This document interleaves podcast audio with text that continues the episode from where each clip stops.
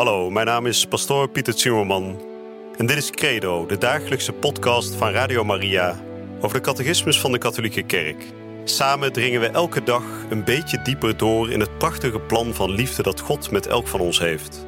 Laat je inspireren en ga met ons mee op deze avontuurlijke reis door het geloof.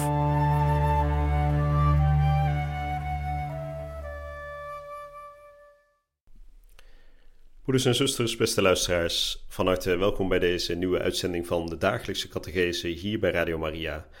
Een programma waarin we systematisch dag voor dag de hele catechismus zullen gaan doornemen. En dat is natuurlijk een hele onderneming en daarom is het ook goed om dat per dag niet al te lang te maken.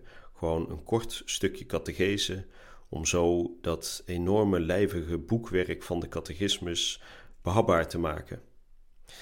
We hebben de afgelopen dagen gesproken over de apostolische overlevering. We hebben gesproken over het leergezag van de kerk, de paus in vereniging met de bisschoppen. We hebben gesproken over het verklaren van dogma's, dat dogma's nooit nieuwe waarheden zijn, maar dat op het moment dat een paus in vereniging met de bisschoppen een dogma verklaart, dat dit altijd een waarheid is die al aanwezig was in de kerk en die uiteindelijk de wortel heeft in Christus zelf maar die op dat moment in het licht wordt gezet als het ware.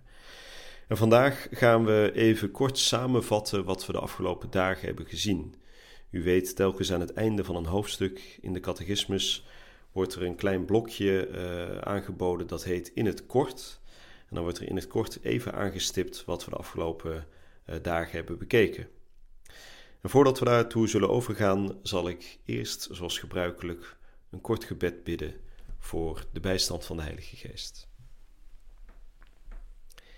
In de naam van de Vader en de Zoon en de Heilige Geest. Amen. Hemelse Vader, wij danken u voor deze dag waarin wij mogen doordringen in uw liefde. U wilt het hele leven met ons delen en u wilt zelfs dat wij ook na dit leven delen in de volheid van uw liefde. U kennen is eeuwig leven, zegt uw Zoon Jezus Christus. We willen bidden dat we door het bestuderen van de catechismus u steeds beter leren kennen en daardoor nu al hier op aarde steeds vertrouwder worden met het eeuwig leven. Heer God, zend ons uw Heilige Geest. Maak dat Hij degene mag zijn die ons volledig thuis brengt in die prachtige geheimen van het geloof. Amen. Nou, vandaag dus weer de samenvatting in het kort. Ik zal voorlezen de nummers 96 tot en met 100. En het is een wat kortere tekst vandaag, maar dat is alleen maar goed, want dat geeft ons de mogelijkheid om er weer iets meer achtergrond bij te geven. In het kort. Wat Christus aan de apostelen heeft toevertrouwd, hebben zij overgeleverd door hun prediking en hun geschriften. Onder ingeving van de Heilige Geest aan alle geslachten tot de glorievolle wederkomst van Christus. De heilige overlevering en de heilige schrift vormen één heilige schat van het woord Gods, waarin de op aarde pelgrimerende kerk als in een spiegel God aanschouwt, bron van al die rijkdom. De kerk bestendigt in haar leven, haar leer en eredienst alles wat ze is en alles wat ze gelooft. En zij geeft dit door aan alle geslachten. Dankzij de bovennatuurlijke geloofszin houdt het hele godsvolk niet op de gave van de goddelijke openbaring te ontvangen, er dieper in door te dringen en meer vanuit de openbaring te leven. De opdracht het woord van God authentiek te verklaren is alleen toevertrouwd aan het leergezag van de kerk, de paus en de bisschoppen, in verbondenheid met hem. Nou, zoals gezegd, een iets kortere uh, tekst deze keer. En ik zal één voor één uh, deze vijf nummers even kort doornemen met u. In nummer 96 zegt de catechismus: Wat Christus aan de apostelen heeft toevertrouwd, hebben zij overgeleverd door hun prediking en hun geschriften en onder ingeving van de Heilige Geest aan alle geslachten tot de glorievolle wederkomst van Christus.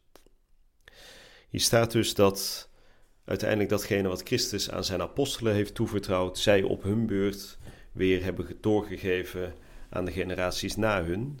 En dat dit altijd is gebeurd onder ingeving van de Heilige Geest. Dus de Heilige Geest is uiteindelijk altijd de grote inspirator geweest.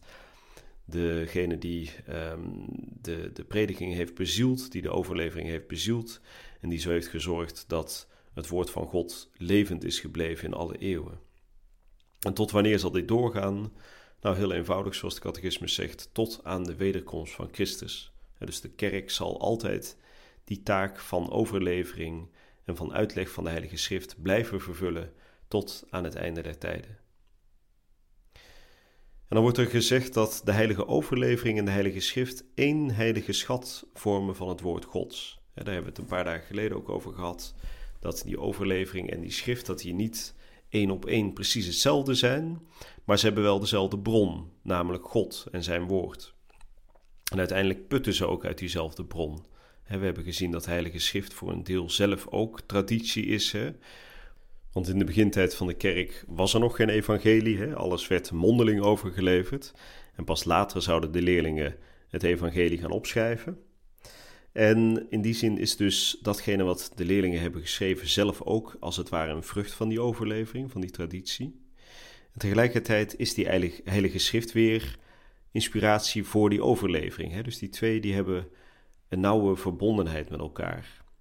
En dan zegt de kerk, uh, sorry, dan zegt de catechismus heel mooi dat de kerk in die twee bronnen, dus de heilige overlevering en de heilige schrift, als het ware als in een spiegel God kan zien dat is wel prachtig gezegd. Hè? Het is niet rechtstreeks van aangezicht tot aangezicht. Dat zal pas zijn eh, wanneer we God ontmoeten na onze dood hè, of bij zijn wederkomst. Maar het is als in een spiegel kunnen we de bron van al die rijkdom zien die God uiteindelijk zelf is. En dan wordt er daarna gezegd in nummer 98: De kerk bestendigt in haar leer, leven en eredienst alles wat zij is en alles wat ze gelooft.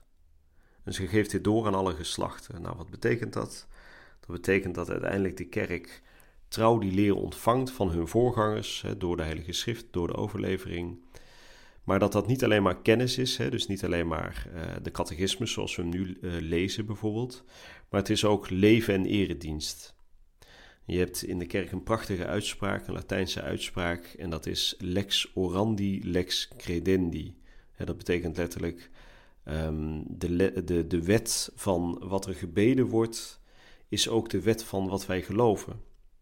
En wat betekent dat? Dat betekent dat op het moment dat wij naar de kerk gaan en we vieren de heilige mis mee, dan is dat als het ware ehm, een levende overlevering van ons geloof. Hè? Dus datgene wat we bidden, dat geloven we ook. Hè? Dus in de leer uh, zorgt de kerk dat um, die overlevering niet verloren gaat, maar ook in het leven en in de eredienst. Hè, dus ook in datgene uh, wat we bidden, de, de liturgie van onze kerk.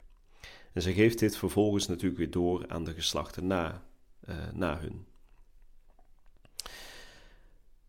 Nou, dan wordt er nog gesproken in nummer 99 over de bovennatuurlijke geloofszin en dan wordt er gezegd, de uh, dankzij de bovennatuurlijke geloofszin houdt het gehele godsvolk niet op de gave van de goddelijke openbaring te ontvangen. En dus blijkbaar is dat hele volk van God in staat om te begrijpen wie God is. En dat noemen we dan een bovennatuurlijke geloofszin. Dus die goddelijke openbaring gaat ook door in onze tijd. En ook um, het geloof, hè, de gelovigen van onze tijd kunnen steeds dieper doordringen in die openbaring. En nog een vergelijking die heel mooi duidelijk maakt wat de catechismus hier nou precies wil zeggen, is de vergelijking tussen uh, deze overlevering en een rivier. Hè, Christus heeft het volledige geloof overgeleverd aan zijn apostelen en de apostelen weer aan hun opvolgers.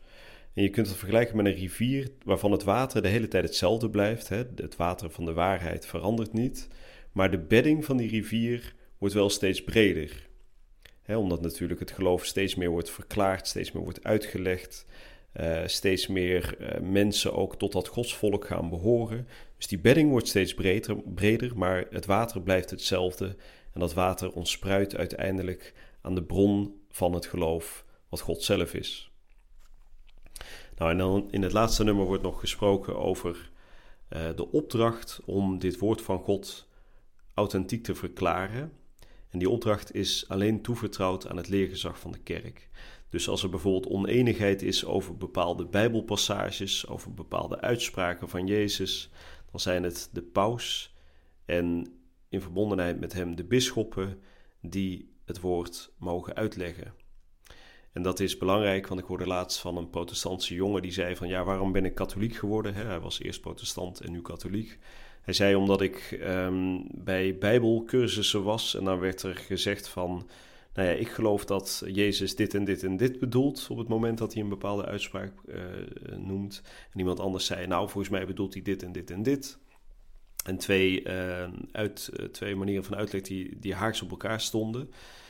En toen dacht deze jongen, nou als er echt één waarheid is en één heilige geest die de waarheid kan uitleggen, dan moet er toch ergens een soort uh, gemeenschappelijkheid zijn. Dat we niet over verschillende dingen spreken wanneer we het over dezelfde Jezus hebben. Nou, dat klopt. Daar hebben wij dus de paus en de bisschoppen voor om dat woord van God uit te leggen.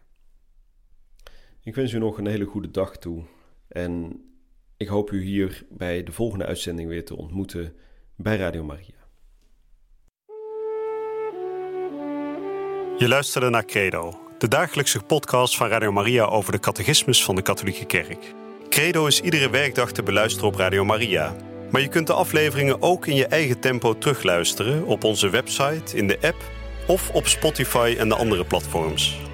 Via de website radiomaria.nl vind je dagelijks de link om de bijbehorende teksten uit de catechismus mee of terug te lezen. We zijn erg dankbaar voor alle giften die wij mogen ontvangen. Daardoor kunnen we ons goede werk blijven doen. Draag je ook bij aan deze missie?